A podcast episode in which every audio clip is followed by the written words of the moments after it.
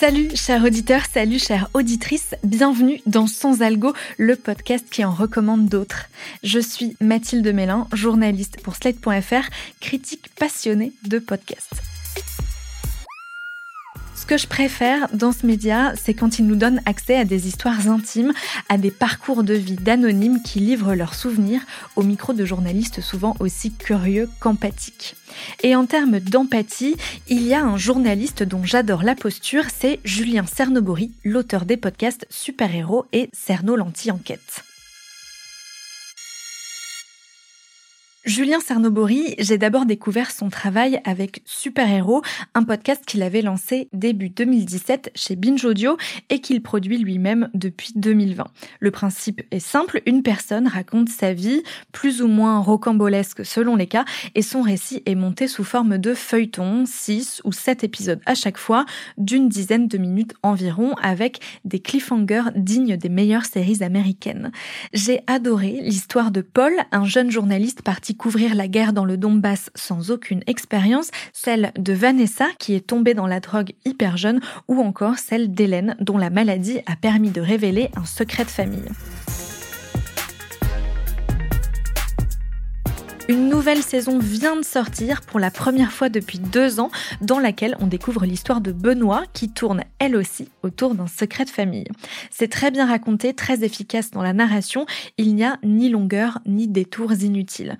Pourtant, les chemins de traverse, c'est un peu devenu la marque de fabrique de Julien Cernobori depuis qu'il a lancé Cerno, l'anti-enquête en juin 2019. Le point de départ de ce podcast, c'est une affaire criminelle des années 80, celle de Thierry Paulin, surnommé le tueur de vieilles dames. Le journaliste s'intéresse à lui parce qu'il apprend, un peu par hasard, que l'amant et complice du serial killer a habité dans l'immeuble où il vit. Mais dès les premiers épisodes de Cerno l'anti-enquête, on comprend que ce qui intéresse Julien Cernobori, ce n'est pas le crime, ce sont plutôt les victimes et le souvenir qu'il reste d'elles plus de 30 ans après leur mort. Et puis aussi, et peut-être même euh, surtout, la vie des gens qu'il croise au gré de son enquête et qu'il arrive à mettre en confiance en deux minutes. Comme dès l'épisode 2, dont vous allez entendre un extrait, où il sonne chez un voisin d'une victime.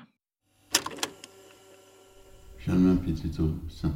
Germaine Petito Michel, je crois. Ah, Michel, voilà. Oui. Madame Michel. Vous vous souvenez de cette personne? Eh bien, bien sûr. Elle habitait au-dessus. Vous l'avez bien connu, vous, monsieur? Oui, oui, je, l'ai- je l'ai connu, oui. De- Des années, on habitait ensemble. oui. C'était quel genre de personne? Bon, C'était quelqu'un de très gentil, Ouais. très honnête, et euh, on l'a connu comme ça. Qu'est-ce qu'elle faisait dans la vie? Elle avait les taille- tailleurs dans, dans les coutures, je crois. D'accord. Moi, comme moi, je l'ai connu, euh, c'était personne âgée. D'accord. 73, je suis arrivé en France. Ouais. À 75, j'ai commencé à habiter ici. Et Raymond m'a dit que vous étiez turc. Oui, d'Istanbul. Et qu'est-ce qui vous a amené en France? Ben, comme j'étais bottier, Gauthier ah oui, je suis bottier, et j'avais un ami qui travaillait chez Yves Saint Laurent. Ouais. On est arrivé ici parce qu'ils avaient besoin de quelqu'un pour faire des chaussures dans les rayons de chaussures. À cette occasion, je suis arrivé. J'avais 26 ans. Vous étiez un tout jeune homme, en fait. Oui, oui. Vous avez l'air très sympathique. Vraiment Oui. Ben oui, il fait, dans, dans la vie, hein, il faut rester toujours souriant. Pourquoi? Ben oui, pour être heureux. Donc la base, la base c'est ça, c'est sourire, comme ça on est heureux. Quoi. Ben, exactement. Exactement. Excuse-moi, si vous voulez entrer. Bah, je- volontiers, je vous dérange pas Non, non, non, entrez. Merci. Voilà, deux minutes de conversation et le monsieur l'invite à rentrer chez lui. Je ne sais pas comment il fait, mais en tant qu'auditrice, j'ai l'impression que Julien Cernobori arrive toujours à craquer le code, à trouver le bon bout par lequel prendre les choses pour que les gens s'ouvrent à lui. Cerno l'anti-enquête, c'est donc une longue galerie de portraits qui ont parfois un lien avec l'affaire criminelle et parfois pas, mais qui sont toujours assez touchants par leur spontanéité. C'est parce qu'il réalise ces deux podcasts très différents que j'ai voulu interroger Julien Cernobori sur son travail et sur ses méthodes. Bonjour Julien Cernobori. Bonjour Mathilde. Vous faites partie des premiers journalistes français à avoir quitté la radio pour vous lancer dans le podcast natif. Qu'est-ce qui vous plaît dans le format podcast? Ou alors qu'est-ce qui vous déplaisait à la radio? Ce qui me plaît dans le podcast, c'est la liberté totale. C'est le rapport euh, direct avec les auditeurs, c'est le fait de travailler à mon rythme, de faire vraiment ce que je veux, de raconter les histoires que je veux sans avoir à rendre de compte, sinon à mes auditeurs. Et c'est super agréable en fait pour moi. Et ce qui me déplaisait à la radio, c'est tout l'inverse en fait, le fait qu'on doive respecter des durées, qu'on doive euh, essayer de convaincre des directeurs pour euh, qu'ils acceptent nos projets, de devoir euh, respecter des directives. Et du coup là, je peux me lancer dans des projets un peu fous, un peu invendables. Et ça, c'est vraiment très agréable. Est-ce que c'est pas trop solitaire au bout d'un moment de travailler tout seul? C'est un peu solitaire, mais je suis en rapport quotidiennement avec mes auditeurs. Et maintenant, je travaille avec un apprenti à qui j'essaie de transmettre euh, les bases du montage de l'interview. Il vient travailler chez moi quelques jours par semaine et euh, donc je suis plus vraiment seul. Dans Cerno, l'anti-enquête, vous pratiquez l'interview micro ouvert, c'est-à-dire que rien n'est préparé, en tout cas euh, très peu, et puis vous arrivez, vous voyez qui vous trouvez et vous improvisez un peu la conversation, les questions que vous allez poser. Comment ça vous est venu cette façon-là d'interviewer les gens? Je sais que vous l'avez pratiqué aussi à la radio avant de faire du podcast. C'est venu un peu par hasard parce que euh, avec une collègue quand je travaillais à France Inter, j'étais jeune journaliste, j'aimais pas trop ce métier de journaliste. J'aimais pas euh, justement interviewer des stars, préparer mes interviews, j'étais assez mauvais pour ça. Et euh, on a vendu un projet un peu sur une plaisanterie à la direction de France Inter à l'époque qui s'appelait Village People, c'est on partait tous les deux dans un village sans préparer pour faire des rencontres et on arrivait donc micro ouvert et on voulait faire tout l'inverse de ce qu'on nous avait appris. Préparer à fond, choisir ses interlocuteurs. Donc on voulait vraiment au contraire se laisser dépasser, euh, surprendre et tout. Ça me correspondait pas vraiment parce que je suis quelqu'un d'assez organisé, mais j'ai commencé vraiment à adorer ça quand j'ai compris que euh, avec chaque interlocuteur finalement, il y avait une histoire énorme, euh, enfin assez importante à trouver, à écouter. Quand on a le temps et, et qu'on peut vraiment écouter les gens, c'est c'est vraiment J'adore ça, quoi. Et j'ai jamais pu euh, faire autre chose autrement, quoi. Mais comment on fait pour que les gens euh, vous parlent? Parce que quand on arrive, on dit bonjour, je m'appelle Julien. Souvent, vous leur dites même pas, je fais un podcast sur. Vous faites un peu comme si le micro n'était pas là, euh, sauf s'ils vous posent la question. Comment on fait pour ouvrir les gens? Ce que vous faites en ce moment, c'est on regarde bien, on écoute beaucoup. Quelque part, euh, je suis pas vraiment arrogant quand j'arrive avec un micro. Ça, peut surprendre un peu les gens, mais je les rassure par mon attitude, euh, par mon body language en fait. Je les aborde avec douceur et euh, très vite, je pense que je leur fais comprendre que euh, je suis pas là pour les piéger, mais au contraire pour leur permettre de s'exprimer, de se raconter. Et souvent, c'est un très bon moment en fait, autant pour eux que pour moi. On se rend compte que les gens ont besoin de parler. Ils n'ont pas souvent l'occasion de le faire. Dès qu'ils se rendent compte de ça, en fait, bah, ils en profitent. Est-ce que vous pensez que tout le monde a une bonne histoire à raconter? Oui, ouais, vraiment. Ça vous est pas arrivé depuis euh, quatre ans presque que vous êtes sur le terrain pour Cerno l'anti-enquête d'interviewer quelqu'un et puis de vous dire bon en fait euh, c'est pas très intéressant ce qu'on me raconte euh, je vais le couper au montage? Jamais. Quand c'est un peu moins intéressant, ça arrive. Je diffuse juste un peu moins, en fait. Je, je réduis beaucoup plus, quoi. Dans Super Héros, vous avez une méthode un peu différente. C'est des histoires que vous choisissez à l'avance à quel point vous connaissez les tenants et les aboutissants de l'histoire avant de les enregistrer au micro? C'est souvent des gens qui sont dans mon entourage, des amis pas très proches dont je connais des bribes de leur histoire en fait. Et c'est vraiment en interviewant que je découvre euh, qui sont, ce qui s'est passé vraiment dans les détails, parce que c'est des interviews qui sont très très longues. C'est un peu une maïotique quoi. Je sais vraiment de, de faire accoucher euh, les esprits quoi. Et déjà moi-même pour comprendre, pour trouver une espèce de dramaturgie, de film narratif, et aussi pour aider les gens. Quand on demande aux gens de raconter leur vie, ils ont très peu de choses à raconter, les, souvenirs arrivent un peu en désordre, et donc il faut beaucoup de temps pour faire parler, pour que les souvenirs arrivent, et pour trouver euh, une cohérence dans tout ça. En fait, c'est un peu ça qui m'intéresse, c'est trouver euh, une cohérence dramaturgique en fait dans les dans les existences. Comment ça se déroule une interview euh, pour Super Héros C'est en une seule prise euh, C'est chez vous, chez eux? Ça dépend. Parfois, je me souviens par exemple Vanessa, c'était en une seule prise. Je sais qu'elle était restée 7 heures chez moi. Donc voilà, ça a été une espèce de marathon. Mais sinon, je le fais souvent en plusieurs fois, à intervalles réguliers, une fois par semaine. Un peu comme pour une psychanalyse en fait. Oui, il y a une démarche très thérapeutique en fait dans ce que vous décrivez. Oui, et je constate que c'est quelque part euh, souvent thérapeutique. C'est-à-dire que les gens, une fois qu'ils ont euh, raconté leur histoire, qu'ils l'ont déposée, qu'elle est ensuite euh, partagée, qu'elle est écoutée par plein de gens. C'est comme s'il euh, s'était un peu délesté de cette histoire, qu'il n'avait plus besoin de la, de la, ruminer. Et souvent, ils m'ont dit, euh, enfin mes, mes, mes, témoins, mes, mes interlocuteurs m'ont dit, bah, l'histoire est toujours là, mais j'ai pu passer à autre chose.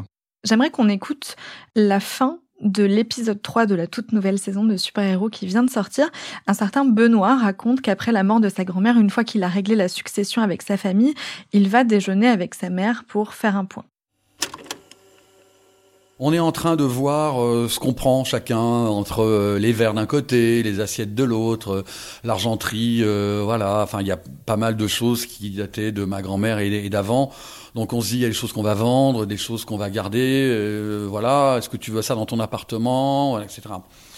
Et ma mère me dit, tiens, il faudra que je te donne aussi une enveloppe euh, avec des photos dedans. Tu sais, il y avait plein de photos souvenirs à la maison. De temps en temps, on t'en montrait euh, chez la grand-mère. Euh, mais bon, mais il y a autre chose. Mais, mais bon, tu t'en doutes un peu. Mais je me doute. bah oui, enfin. Et en fait, là, tout d'un coup, je me dis, mais de quoi me parle-t-elle, quoi? Et en fait, elle me dit pas, elle me dit, mais tu t'en doutes. Et avec une espèce de euh, de même pas une froideur, mais un truc, euh, tu t'en doutes un peu, quoi, comme si c'était, euh, comme si elle savait que je m'en doutais. Mais je me doute de rien. Et je dis mais quoi, maman, de quoi tu me parles là?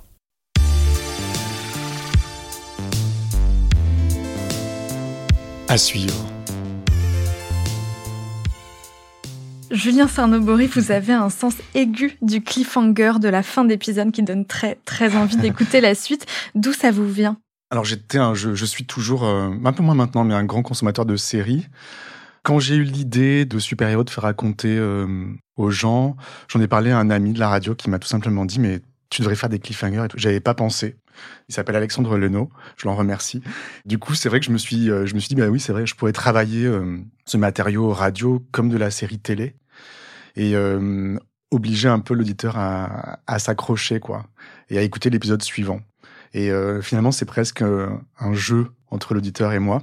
Est-ce que vous avez la même méthode de travail et d'écriture sur Cerno et sur Super Héros ou est-ce que c'est différent et si ça l'est, en quoi? C'est très différent. Bon, déjà, l'interview n'est pas la même. Sur Cerno, j'ai très peu de temps avec des gens que je connais pas. Je sais pas du tout ce qu'ils vont me raconter.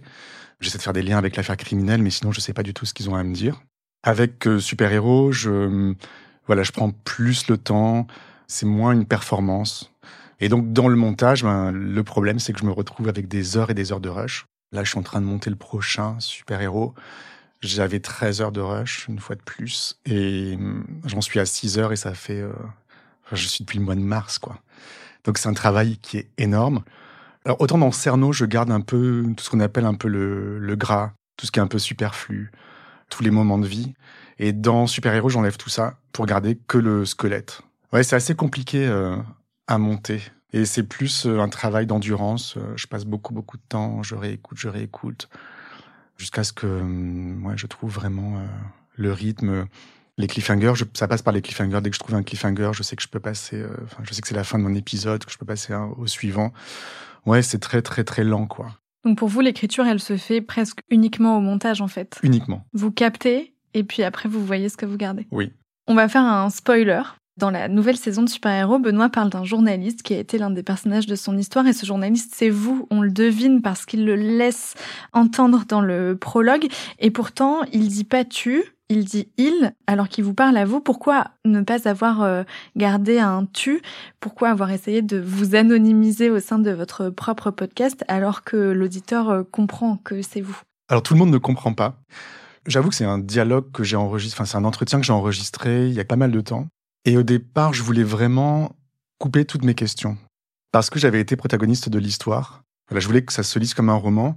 J'ai demandé à mon interlocuteur d'occulter le fait que c'était moi, le journaliste. Mais je vais quand même, alors spoiler, je vais faire un, je vais essayer de raconter moi-même ma version de l'histoire. Bientôt dans un, dans un bonus.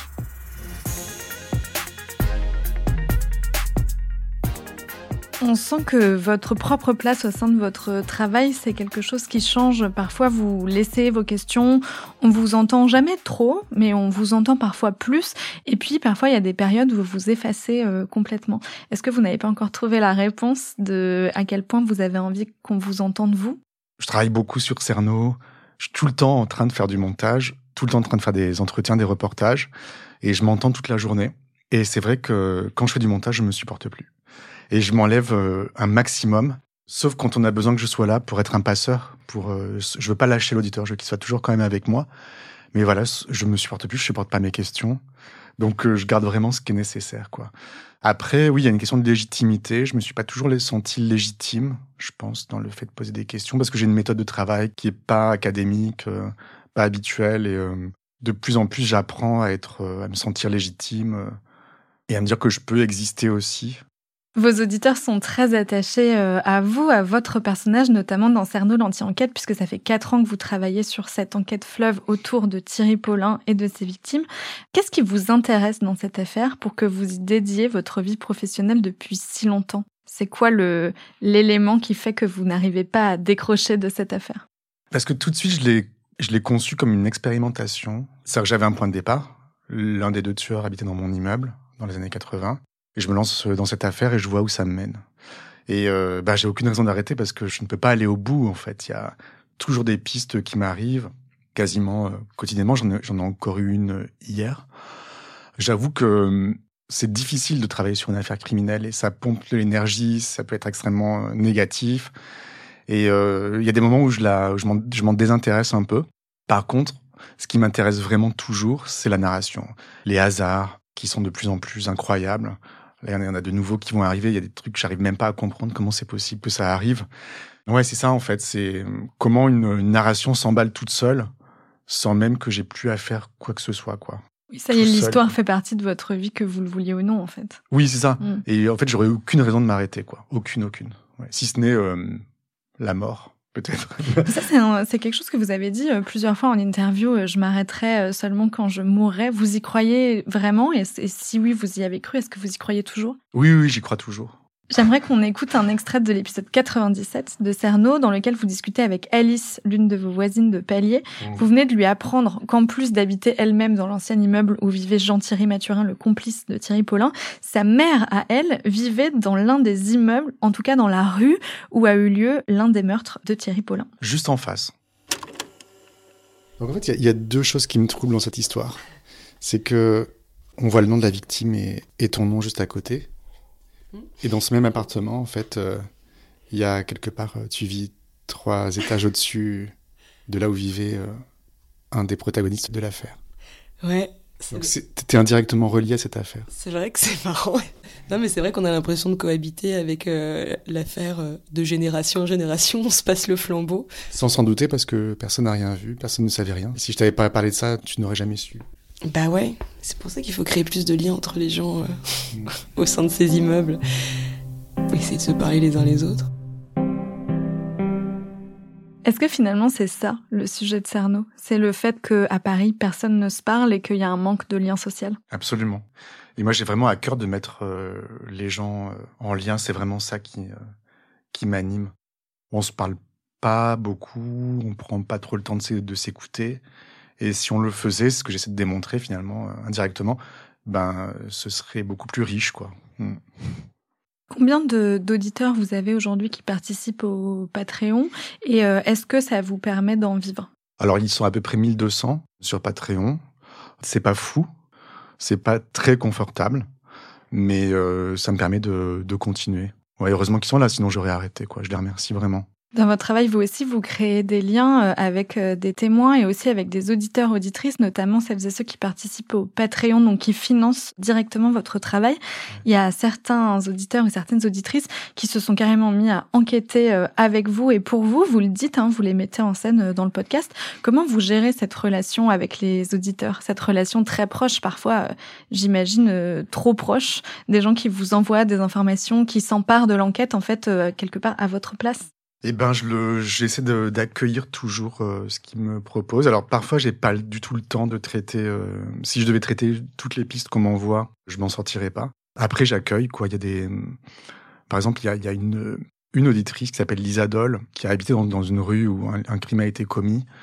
Elle a commencé à écouter parce qu'elle pensait au début que le meurtre avait eu lieu dans son appartement. Et donc j'ai fait son portrait. C'est vraiment une, c'est une journaliste qui enquête beaucoup et tout. Et ben, il y a pas longtemps, par exemple, elle est tombée par hasard, et on n'a pas encore entendu ça, je l'ai même pas encore monté, mais ça va arriver bientôt. Elle est tombée par hasard sur un grand protagoniste de l'histoire, en fait, quelqu'un qui était très très proche des deux tueurs. Ben voilà, ça m'est arrivé sans que je le prévoie, sans que j'y croie tout à fait au début. Je me suis dit, mais qu'est-ce que c'est que cette histoire? Et ben en fait, voilà, ça fait partie de, du truc et je ben, j'accueille volontiers et tant mieux, quoi. Merci beaucoup, Julien Sarnabori. Ben, merci, Mathilde. Vous l'aurez sûrement compris en écoutant cet épisode, j'aime énormément le travail de Julien Cernobori qui a un sens de l'écoute et une délicatesse que je retrouve dans peu de podcasts. Si ce n'est pas déjà fait, je vous conseille bien évidemment de vous lancer dans Cerno l'anti-enquête en partant du début, c'est très important, sans trop vous inquiéter du côté euh, fait divers du pitch de départ puisque le sujet devient assez vite secondaire au sein des épisodes. C'est plutôt une galerie de portraits, une quête de la rencontre à laquelle on assiste telles des petites souris qui suivent Julien Cernobori. C'est magnifiquement réalisé, c'est mis en musique par Théo Boulanger et rien que pour ça, ça mérite d'y jeter une oreille, mais je vous préviens, c'est assez addictif. Et si vous préférez les formats plus courts, tournez-vous plutôt vers Super Héros, qui reprend un peu le format de transfert, mais avec un côté euh, sériel, un côté feuilleton très bien maîtrisé. Les deux podcasts de Julien Cernobori, Cerno C-E-R-N-O, l'anti-enquête et Super Héros sont disponibles sur Slate Audio, notre plateforme de recommandation de podcasts et sur toutes les plateformes d'écoute. Merci d'avoir écouté cet épisode de Sans Algo. S'il vous a plu, partagez-le autour de vous, laissez-nous des étoiles et des commentaires ou bien envoyez-nous des photos d'animaux mignons sur les réseaux, ça fait toujours plaisir. Moi, je vous dis à dans 15 jours pour une nouvelle reco garantie 100% sans algo. Sans Algo est un podcast de Mathilde Mélin, produit et réalisé par Slate Podcast sous la direction de Christophe Caron. La production éditoriale est assurée par Nina Pareja, la prise de son par Nina Pareja et Aurélie Rodriguez, qui assurent aussi le montage et la réalisation.